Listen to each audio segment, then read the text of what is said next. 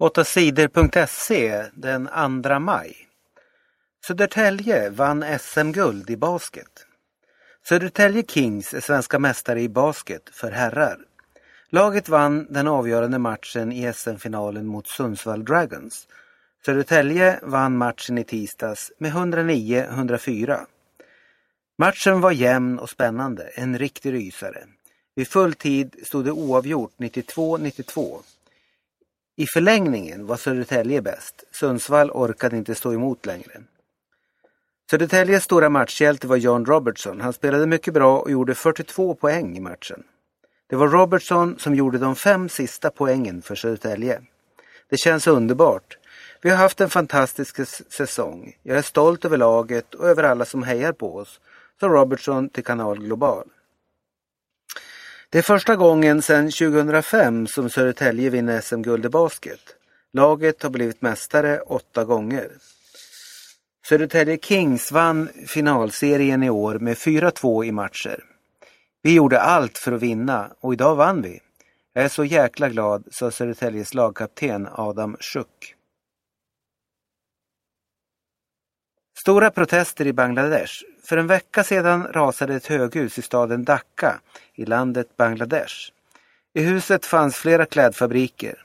Nästan 400 människor dog när huset rasade. Många sa att de blivit tvingade att gå till jobbet fast huset hade stora sprickor. Den första maj protesterade massor av arbetare i Dhaka. De var arga på de som ägde fabriken.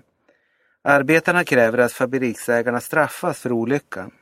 Häng mördarna, häng fabriksägarna, ropade demonstranterna.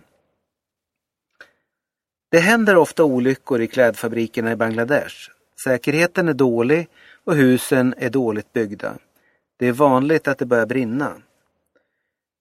Husraset i Dhaka är den värsta olyckan som hänt i klädfabrikerna i Bangladesh. Nu börjar hockey-VM. Imorgon fredag börjar ishockey-VM. Sverige möter Schweiz i den första VM-matchen. Tre Kronor har sex spelare från proffsligan NHL i laget.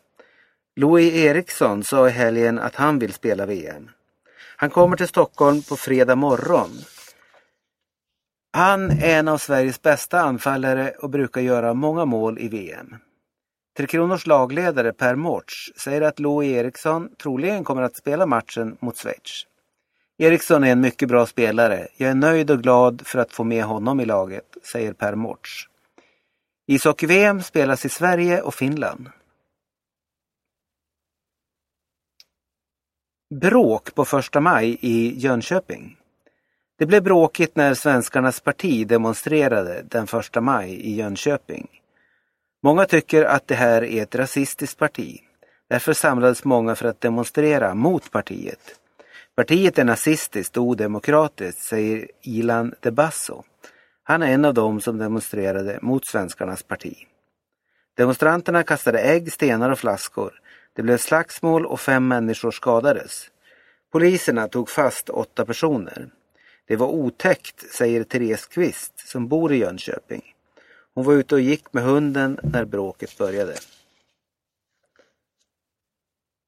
Studenter kan ha hjälpt bombmännen i Boston. Polisen i staden Boston i USA har tagit fast tre personer.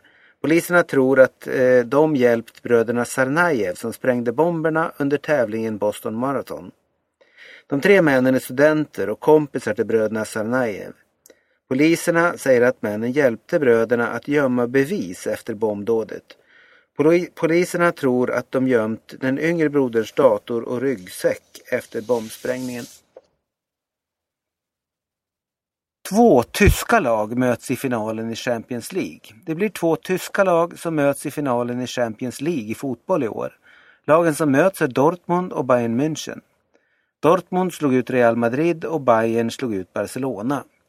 Dortmund vann den första matchen mot Real Madrid med 4-1. Därför går laget vidare fast de förlorade med 2-0 i tisdagens match.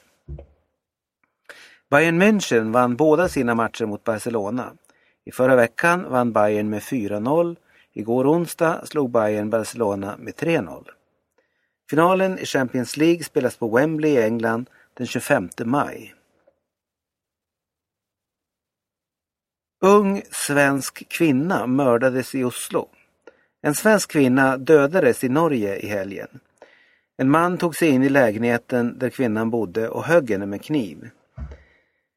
Kvinnans pojkvän blev också knivhuggen och skadades. Poliserna har tagit fast en 28-årig svensk man. Mannen har sagt till polisen att han dödade kvinnan.